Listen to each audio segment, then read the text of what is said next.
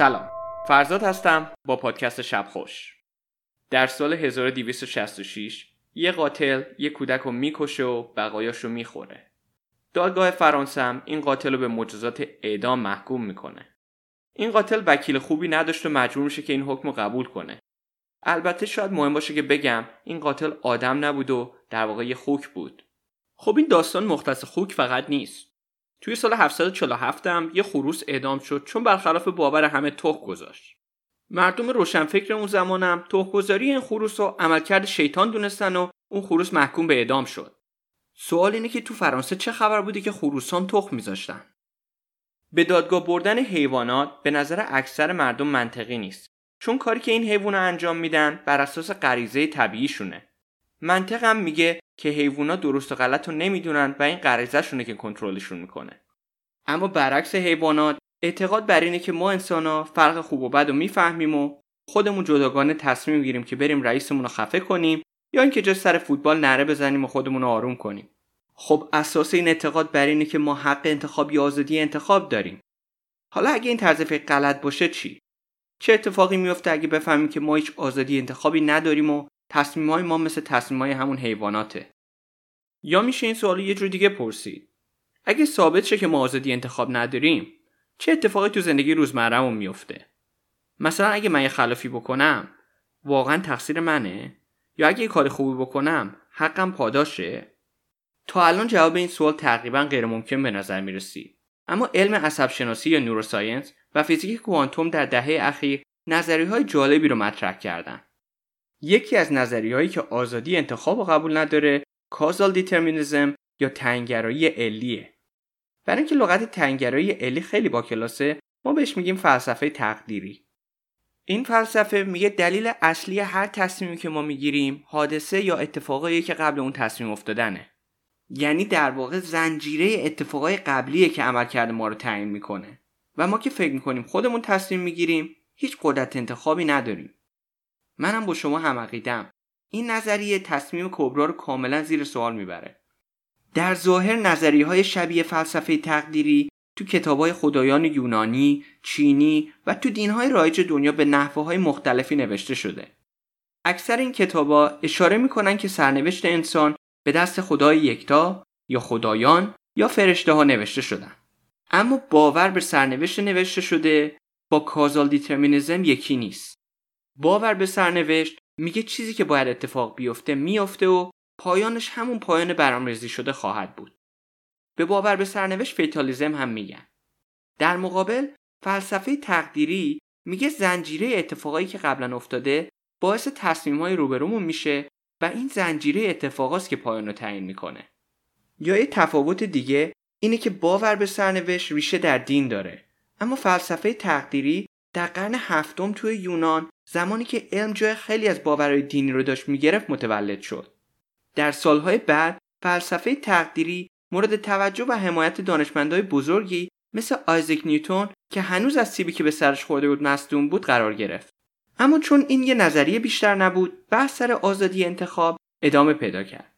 تا اینکه در سال 1983 دانشمند آمریکایی بنجامین لیبت که به فلسفه تقدیری اعتقاد داشت تصمیم گرفت با یه آزمایش علمی نظریش رو ثابت کنه. جواب آزمایش بنجامین همه رو شوکه کرد. چون اون تونست به صورت کاملا علمی ثابت کنه که انسان آزادی انتخاب نداره. حالا شاید بپرسین که چجوری اینو ثابت کرد. لیبت در آزمایشش فعالیت مغز شرکت کننده ها رو میسنجید در حالی که شرکت کننده ها حرکات ساده ای انجام می‌دادند مثل ضرب زدن روی میز با انگشتاشون. توی این آزمایش لیبت متوجه شد که فعالیت های مغز قبل اینکه شرکت کننده تصمیم به اون عمل بگیره اتفاق میافته. یعنی قبل اینکه شرکت کننده بگه که تصمیم به ضرب زدن گرفته فعالیت مغز این تصمیم رو نشون می‌داد. بر این اساس لیبت نتیجه گیری کرد که تصمیم های ما واقعا دست خودمون نیستن و اینکه ما فکر می‌کنیم تصمیم می‌گیریم فقط یه توهمه. خب در اون زمان خیلی ها حرف لیبت رو قبول کردن. اما در چند دهه گذشته با پیشرفت علم و فهم بهتر ما از فعالیت های مغز می‌تونیم بگیم که آزمایش های لیبت احتمالا غلط بوده و خیلی از فعالیت هایی که لیبت سنجیده بود فعالیت های طبیعی مغزن که پشت صحنه همیشه دارن اتفاق میافتن. چه ما ضرب بزنیم چه نزنیم. تو سال 2012 ارن شرگر که دانشمند علم عصب شناسی بود آزمایش لیبت رو تکرار کرد. اما این بار فعالیت های پشت صحنه مغز رو از سنجشش خارج کرد. تو آزمایشش ارن نتیجه گیری کرد که مغز ما به نظر نمیاد که زودتر از ما تصمیم می‌گیره و این باعث شد که بحث بین آزادی انتخاب و فلسفه تقدیری دوباره جون بگیره. البته یه گروه صلح طلب هم هستن که میگن آزادی انتخاب و determinism می‌تونن کنار هم وجود داشته باشن. به این اعتقاد میگن soft determinism یا فلسفه تقدیری نرم. تو دهه گذشته فلسفه تقدیری نرم طرفدارای زیادی پیدا کرده.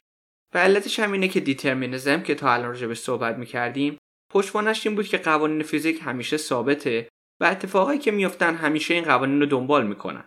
اما soft determinism که ترکیبی از آزادی انتخاب و determinism ه میگه حتی دانش فیزیک همیشه ثابت نیست.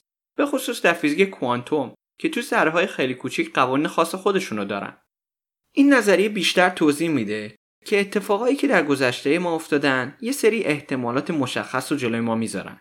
یعنی در واقع ما آزادی انتخاب داریم اما این آزادی در حد احتمالاتی که جلوی ما هستن. مثلا با توجه به اتفاقایی که در گذشته من افتاده من این احتمال رو دارم که به شهرها یا کشورهای دور بر سفر کنم. اما من این احتمالی که دور دنیا رو بگردم برام وجود نداره.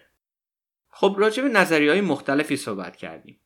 اما میشه این نظریه ها رو به چهار گروه تقسیم کرد. آزادی انتخاب، فلسفه تقدیری سفت یا causal determinism، باور به سرنوشت یا fatalism، فلسفه تقدیری نرم یا soft determinism. حالا شاید با خودتون بگین که خب چه فرقی می‌کنه؟ هر کدوم از این نظریه ها درست باشه من بازم صبح پا میشم غذا می‌خورم میرم بیرون و میخوابم اما شاید مهمترین دلیلی که ما باید جواب این سوالو بفهمیم اینه که ما چجوری یه نفر مجازات می‌کنیم یا میبخشیم ما کسایی رو مجازات کردیم که خلافشون بر اساس محیط زندگیشون و نحوه بزرگ شدنشون کاملا طبیعی بوده. از طرف دیگه کسایی رو بخشیدیم چون عملکردشون به چشم ما کاملا غریزی بوده. مثل کسایی که در دفاع از خود یا دفاع از خانواده جون کسی دیگر رو گرفتن. اینکه ما بفهمیم تصمیم این افراد بر شونه خودشون بوده یا اینکه سرنوشت براشون اینجوری رقم خورده کاملا نحوهی که ما به این افراد نگاه می‌کنیم و عوض می‌کنه. خب تا اینکه جواب این سوال بفهمیم راه زیادی مونده. اما در آخر من این سوال از شما می‌پرسم. بعد از اعدام بعضی از قاتلای زنجیره‌ای توی سرشون قده هایی دیده شد که رو نقطه عصبی مغزشون تاثیر میذاشته. حالا سوال اینه که آیا اون افراد مقصر بودن یا اینکه قربانی اون قده ها شدن؟ آزادی انتخاب داشتن یا اینکه اون قده براشون تصمیم گرفت؟ تصمیم با شماست. تا پادکست بعدی شب خوش.